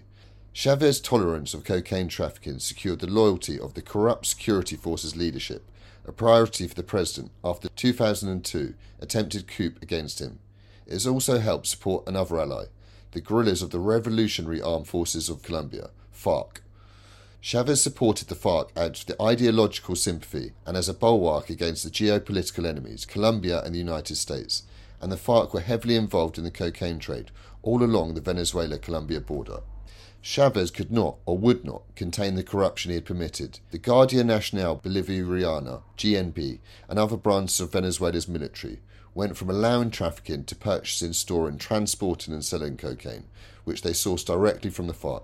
They sold weapons for drugs. It was an exchange. Many FARC weapons had the insignias of the Venezuelan Bolivarian Republic. By the time Chavez died in March 2013, the cocaine cancer had fully metastasized, eaten away at the legitimacy of the Bolivarian Revolution. The cabal of Chavista leaders that replaced him included numerous military and political leaders now accused of drug trafficking. Among them is not only Chavez's hand-picked successor, Nicolas Maduro, but also government ministers, regional governors, and senior security and intelligence officials. It was shortly after Chavez's death when Robert Dawes dispatched his emissary to meet with a British national known as Charlie Brown, who was his upstream connection with the cartels of the Sun Network. Together, they made arrangements for the Air France shipment. Months later, on September 10th, over 30 suitcases filled with cocaine arrived at Caracas's Simon Bolivar International Airport. The suitcases were brought in for a worker's entrance to avoid scanners and baggage checks. They had stickers with counterfeit barcodes that were accepted by the Air France luggage system, despite not belonging to any travellers. Reception of the cocaine in France was then handled by one of France's biggest marijuana traffickers, the incarcerated Sofiane Hambli. However, unknown to Dawes and his Venezuelan partners, the operation was compromised. British undercover operatives in Venezuela had warned the French of the impending shipment using an Air France flight, and the French had set up a controlled handover operation. Hambli was a collaborator with a French police unit, the Central Office for the Suppression of Illicit Drug Trafficking. The seizure made international headlines, and Venezuela came under pressure to respond. Authorities initially made 27 arrests, including airport workers, low ranking members of the GNB, which is responsible for security at Venezuela's airports, and Ernesto Mora Carvajal, the GNB lieutenant colonel, and Hugo Carvajal's nephew, who had headed the airport security. Seven airport workers and three GNB officials later received sentences of between 10 and 22 years in prison. Mora Carvajal, however, was quickly declared innocent and released. There was little doubt that the true masterminds were to be found much higher up, and in 2020 the US Department of Justice accused President Maduro, Hugo Carvajal, and Diosdado Cabello of involvement in the case. Among the evidence were communications intercepts in which Maduro told Carvajal and Cabello shortly after the seizure that they should not have used Maiqueta Airport for drug trafficking and should stick to established trafficking routes. Venezuela is not the only example of a nation suffering corruption due to cocaine trafficking routes to Europe. The former Dutch colony of Suriname was long ruled by Desi Bouterse, first as a dictator and then as elected president. He allegedly had contact with Pablo Escobar and did arms for drugs deals with the FARC in the 1990s. In 1999, Bouterse was convicted in absentia as the mastermind behind a shipment of cocaine to the Netherlands. It is clear that there are links between the state and the underworld in Suriname, since then, cocaine routes to Europe have expanded around the region, and so has the corruption. Ecuador, and especially the port of Guayaquil, is now one of the main dispatch points to Europe. Here, drug trafficking allegations have reached the highest level of the state. In the previous administration of Rafael Correa, there were narco scandals involving government ministers, presidential allies, and even the president himself. Underworld sources in Ecuador, who spoke on the condition of anonymity, described to Insight Crime how police, armed forces, judges, prosecutors, public registrars, mayors, governors, even figures in the national government are all on the payroll of cocaine traffickers. If you're not corrupt, they will corrupt you, said one, who had first hand knowledge of drug trafficking in the Colombia border region.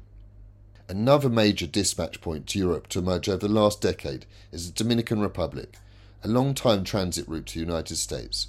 Once again, the increase in trafficking through the country has deepened already high levels of corruption. In the Dominican Republic, decades of corruption have made politics a partner of drug trafficking, and today this has reached exorbitant levels. Drug trafficking co op politicians begin at the local level, where sources say candidates for municipal elections are routinely bankrolled by traffickers, and their influence rises to the national level, where President Danilo Medina has faced scrutiny over his alleged links to the wife of one of the island's most notorious cocaine traffickers, Cesar Emilio Peralta, alias El Abusador. Factions of the Dominican security forces, meanwhile, have crossed the line from corruption to criminal actors, participating in everything from murder for hire to international drug trafficking. The former director of the country's anti narcotics police was even convicted of stealing nearly a ton of cocaine. Today, few Latin American and Caribbean countries have escaped corruption associated with cocaine trafficking. But while such top level corruption seems unthinkable in Europe, further twists in the Air France case show how Europe is far from immune to the cocaine cancer. The story of the seizure presented by the head of the OCTRIS, Francois Thierry, was that a corrupted luggage handler at the airport in France was supposed to get the drugs through the airport but switched sides and told an informant of the operation. Sofiane Hambli, though, claimed in the court hearing he had organised the operation to remove the drugs from the airport from his prison cell in coordination with the police. Hambli's claims to have organised the handover are also supported by a confidential letter from Thierry to the Attorney General signed on October 28, 2015. In the letter, Thierry praises Hambli for his work, including for the seizure of 1.4 tonnes of cocaine. Hambli's cooperation with law enforcement earned him an early release from prison. However, there's evidence to suggest it may have earned him and Thierry, at the time one of France's top anti narcotics police, a lot more. In 2016, an investigation by Liberation uncovered how Hambli and Thierry's partnership was littered with examples of suspicious behaviour. There were unauthorised operations and loads of drugs arriving then disappearing. Customs officials noted Thierry picking up a 50 kilogram suitcase from the airport on a weekly basis for several months in 2010.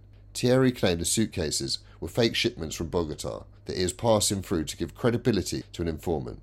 But prosecutors could find no records of the operations in either France or Colombia, and Thierry's then girlfriend acted as Hambli's lawyer, even though her expertise is not the criminal but real estate. The only certainty Sofiane H would go on to establish himself as the biggest drug trafficker in France, thanks to the protection of Francois Thierry. A year later, Thierry was indicted for criminal association. Two years after that, he was indicted again for complicity in drug trafficking. The case remained under investigation, while Thierry remains an official of the Interior Ministry.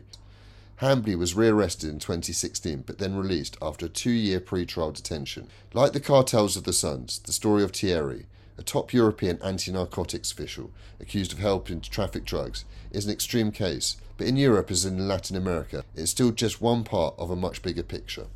Corruption in Europe might not be as widespread as Latin America, but its core elements remain the same structural and strategically planned. According to Europol, cocaine trafficking related corruption is on the rise. The first European mafias to capitalise on large scale cocaine trafficking, the Galicians and the Italian mafia, already worked in spaces where they are able to penetrate and co opt the state, but their participation in the cocaine trade took corruption to new levels. Armed with cocaine money, the Galicians infiltrated government institutions, the legal economy, and politics at an unprecedented level. In the 1990s, the region of Galicia was in danger of becoming a Spanish Sicily. In Italy, cocaine riches have helped organised crime continue to penetrate even as anti corruption measures have broken up old ways of working. In December 2019, Italian military police arrested more than 300 people on suspicion of membership of the the 'Ndrangheta, the second biggest mafia bust in Italy's history. Suspects included politicians, lawyers, accountants, a local police chief, a former member of the Italian parliament within ex Prime Minister Silvio Berlusconi's Forza Italia party. The level of infiltration and control that 'Ndrangheta have is worrying, as going to the next level. We're talking about people who are highly educated, white collar. When organised crime from the Balkans moved into the cocaine trade, the region's already weak and corrupt institutions proved easily corrupted. Countries like Italy and Spain have more capacity to address corruption today, but similar efforts have yet to develop in Eastern Europe. In Eastern Europe, there is less administrative control. There have been numerous cases linking Balkans politicians and police to drug trafficking, especially in Serbia. In 2009, the head of Serbian police, Ivica Dakic, faced corruption accusations after he was twice captured on camera meeting the drug lord Rodoljub Radulovic. Dakic was never charged. He managed to survive the scandal and is now the Serbian Minister of Foreign Affairs. Nonetheless, as the Hambli case shows, in most cases the biggest threat of corruption comes at the points where cocaine enters Europe. Here, people on the ground, such as port workers or customs officials, can make the difference between success and seizure. In the port of Rotterdam, for example, several customs officers have been arrested for participating in drug trafficking, including one officer who earned millions waving through contaminated containers before he was arrested and sentenced to 14 years in prison in 2017. European cocaine corridors are currently evolving and expanding. All of its 20 busiest container ports have seen cocaine seizures of over 100 kilos over the past three years. Meanwhile, cocaine routes are opening up all around Latin America, from the ports of the southern cone countries to the mouth of the Amazon River. Wherever these new routes go, the cancer of corruption follows. The future of the cocaine trade may well lie in the hands of these corruption networks.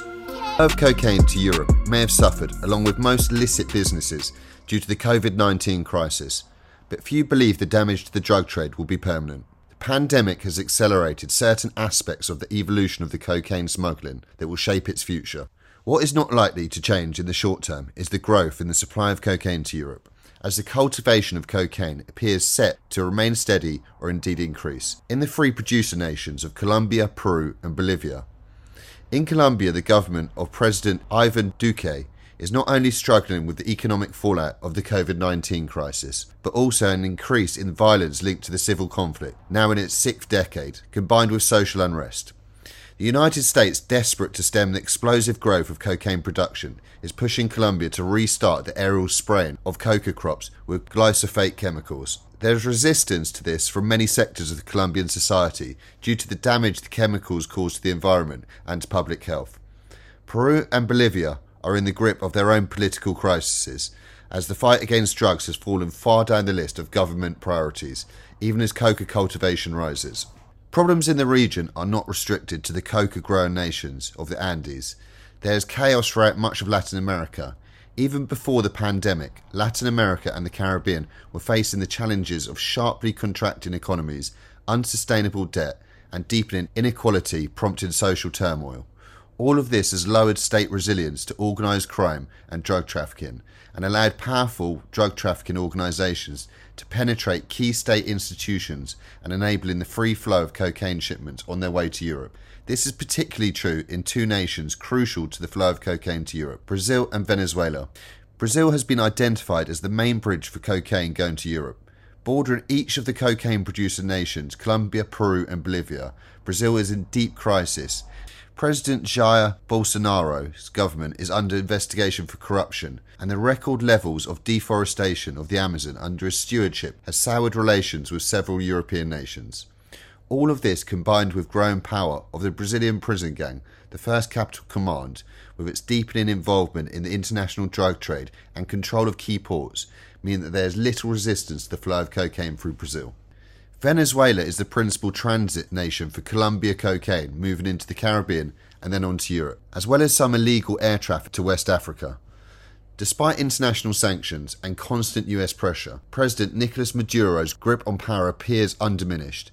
This failed state is not only facilitating the cocaine trade, but has also become a regional crime hub led by senior figures in the Chavista regime. Here there is zero resistance to the flow of cocaine to Europe.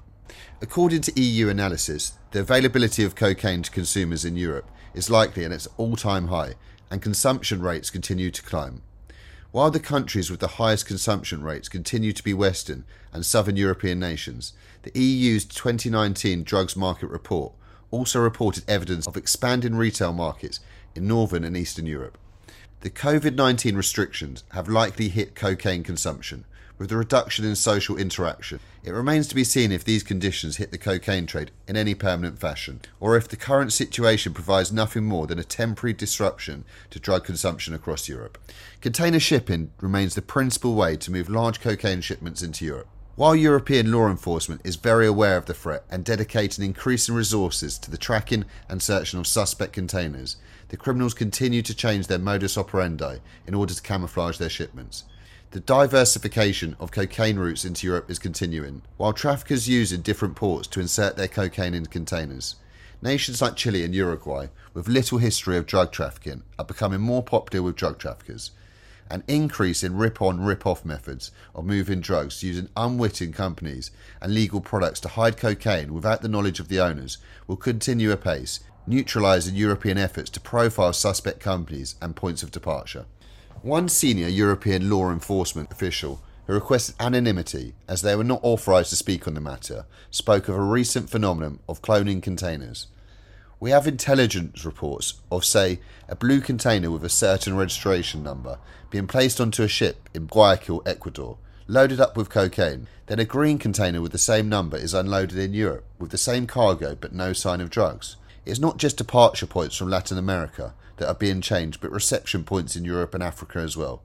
With interdiction improving in the megaports of Antwerp and Rotterdam, traffickers are looking at secondary ports throughout Europe. The interconnectedness of Europe, particularly the borderless European Union, is a major advantage to traffickers and a disadvantage to interdiction efforts.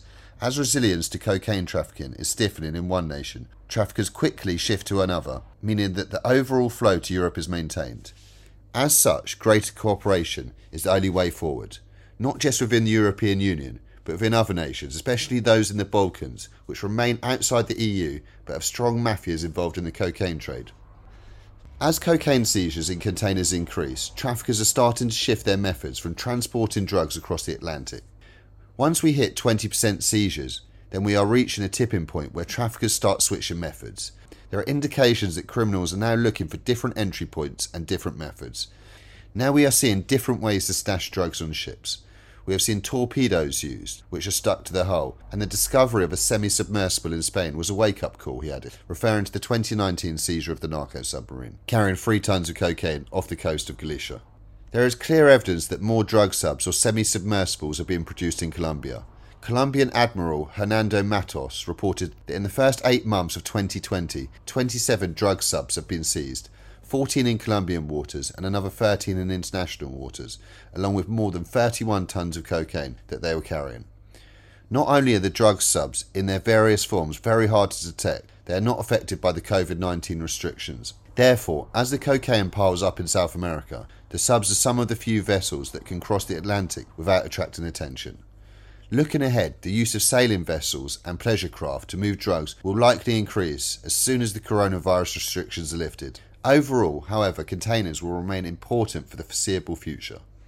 The European criminal structures still able to put together multi ton loads of cocaine are those with well established routes and presence in Latin America, able to negotiate with sellers, transporters, and corruption cells to keep the flow of drugs moving. The Italian mafia and the organised crime from the former Yugoslavian countries have led the way in developing these networks. But for Kevin Mills, a retired 31 year old veteran of Britain's National Crime Agency, Albanian criminals are now well placed, and their importance in the cocaine trade to Europe is likely to grow. The Albanians have had quite a meteoric rise in the cocaine trade, operating in many parts of Europe, the UK, and the Netherlands particularly.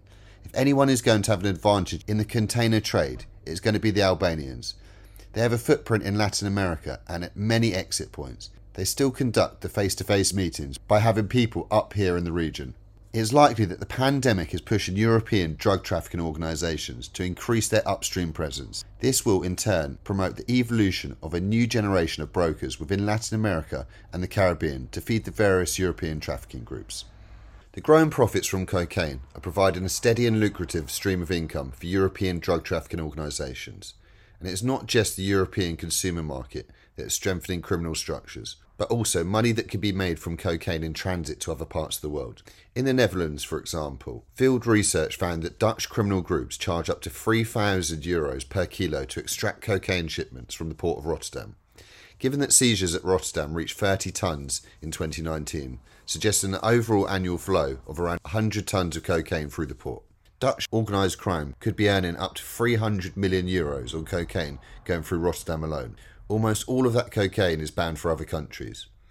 There's certainly a lot of cocaine passing through Europe on its way to other parts of the world, and Colombian underworld sources have told that Chinese and Australian markets have been aggressively developed, with the latter being especially lucrative with a kilo of cocaine worth well over $100,000. European drug trafficking organisations are also strengthening by the common practice of traffickers handling a wide portfolio of illegal narcotics and therefore engaging in drug exchanges, for example by swapping heroin for cocaine. This allows the European trafficking groups to maximise profits and quickly adjust to changes in consumer markets.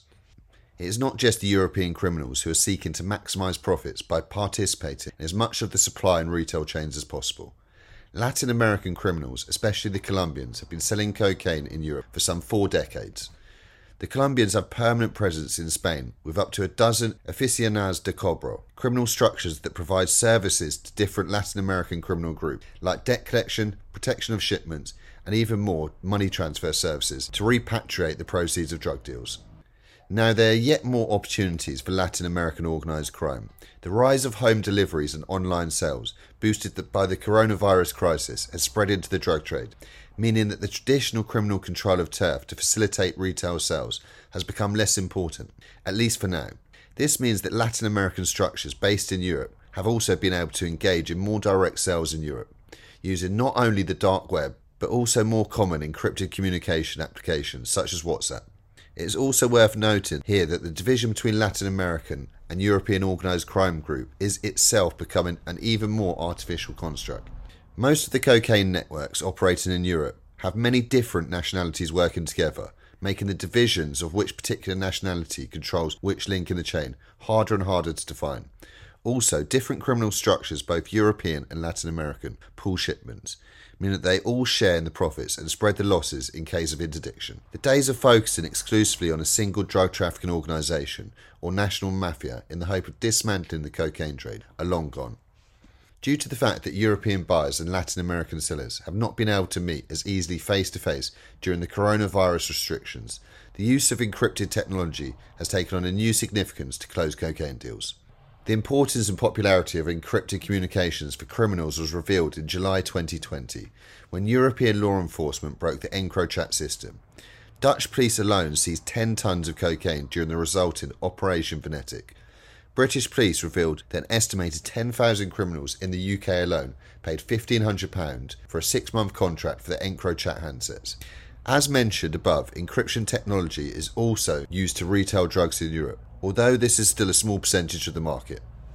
Europol has warned of growing violence in Europe linked to cocaine trade conflicts, as more actors seek a slice of an ever growing pie. While murder rates are still relatively low, drug related violence is becoming more common and ostentatious such as in the case of the Dutch Taghi organisation or the Montenegrin clans of Skaljari and Kavač. There have been reports of Italian organised crime figures being murdered in Germany and Balkan criminal assassinations in the Netherlands as cocaine networks settle scores. However, it's generally accepted that the use of violence is counterproductive in the long term, attracting the attention of law enforcement and forcing politicians to take action. In Latin America, proponents of extreme violence, like the Zetas in Mexico, have been the target of an extended national and international offensive that have allowed lower profile groups like the Sinaloa cartel to operate with much greater freedom. However, in Europe, some of the rising drug trafficking networks, like Albanian organised crime groups, have made use of the violence to position themselves. It does seem, however, that many Balkan mafia networks, with their reputations established, are now scaling back violence and concentrating on promoting business. The most sophisticated criminal groups, both Latin American and European, are instead increasingly turning to the application of corruption. Corruption is creeping up slowly in Western societies in a way that we have not seen before. Ten years ago, if you found a corrupt port official or customs agent, this was huge news. Now it is becoming more common. Many of the more sophisticated drug traffickers have realised that the best protection lies not in a private army and extensive security, but rather in keeping a very low profile. These traffickers, who we call the Invisibles, make Herculean efforts to remain off the radar of authorities using brokers and ensuring that they have no digital or social media footprint, as well as maintaining a solid legal facade for their business. They are indications of very smart traffickers, moving huge quantities of cocaine without attracting much attention. European police do not have the complete overview of the business, and we tend to focus on those that use violence. In Spain, there are Brits, Dutch, and other mobsters with no criminal records moving a lot of dope. Law enforcement is falling behind. One profile of a Colombian invisible living in Spain who for years moved cocaine into Europe, Guillermo Acevedo, alias Memo Fantasma, is now under investigation by both Colombian and Spanish authorities as a result of recent investigations. Europe is a major money laundering centre, and amongst the worst offenders are some of the most respectable countries, such as the United Kingdom and the Netherlands. These countries have shown little appetite for serious reform, while Eastern European nations have much lower appetite for tackling the influx of drug money into the economy and into political arenas. Brexit could further exacerbate this, with the NCA saying laundering opportunities will increase as resilience lowers along with cooperation with the European Union. The panorama for cocaine trafficking to Europe is a dark one for authorities. While European and Latin governments struggle to contain COVID 19 and the economic carnage the coronavirus is leaving in its wake, organised crime sees new opportunities. Although the COVID 19 crisis has also presented challenges to transnational organised crime, the evidence suggests it is adapting quickly. If European cocaine consumption recovers quickly and new markets in Eastern Europe are further developed, Europe could rival the United States in terms of its cocaine problem. Indeed, if huge cocaine consignment controlled by European mafias transit the European Union on their way to other markets in Asia, the challenges could even surpass those faced by the United States. Hope you've enjoyed this documentary. If you did, please like, share, and subscribe.